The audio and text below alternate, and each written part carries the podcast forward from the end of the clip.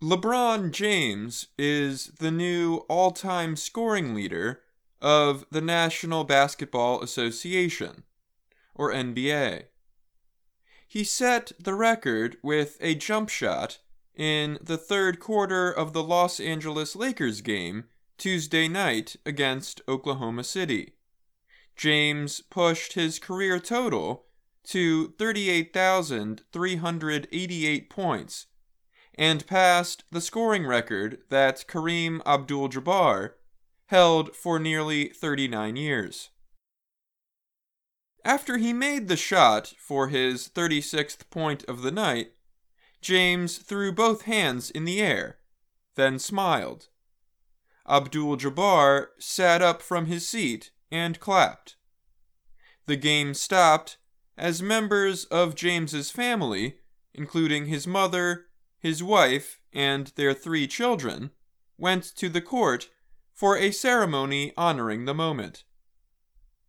I'm there now because I never ever thought about it, James told the Associated Press when asked what the scoring record means to him. The only thing I ever thought about was winning championships.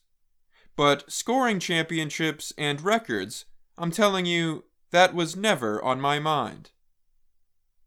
Abdul Jabbar was a longtime player for the Lakers. He became the NBA's all time leading scorer on April 5, 1984, and retired in 1989 with 38,387 points. It was a record that some thought would last forever, with very few coming close. Great basketball players, including Karl Malone, Kobe Bryant, and Michael Jordan retired when they were still thousands of points away. James, who is 38 years old, passed all of them and set the record in his 20th season. Abdul Jabbar also played 20 NBA seasons. During the on court ceremony, Abdul Jabbar handed a ball to James signaling a passing of the torch. James wiped away tears from his eyes, then thanked the crowd. He also thanked his family and those who have supported him, including NBA Commissioner Adam Silver and the late NBA Commissioner David Stern. I thank you guys so much for allowing me to be a part of something I've always dreamed about, James said. James is likely to remain the league's career scoring leader for a long time. No current NBA player is within 10,000 points of James. He is under contract for two more years and will likely become the league's first 40,000 point scorer sometime next season. Nobody will ever, ever touch it, said Kevin Love, James's teammate on Cleveland's 2016 championship team. The scoring record now will never be eclipsed. James could have had the scoring record long ago if he really wanted to do it. But he always preferred passing. James is behind only John Stockton Jason Kidd, and Chris Paul on the all time assists list.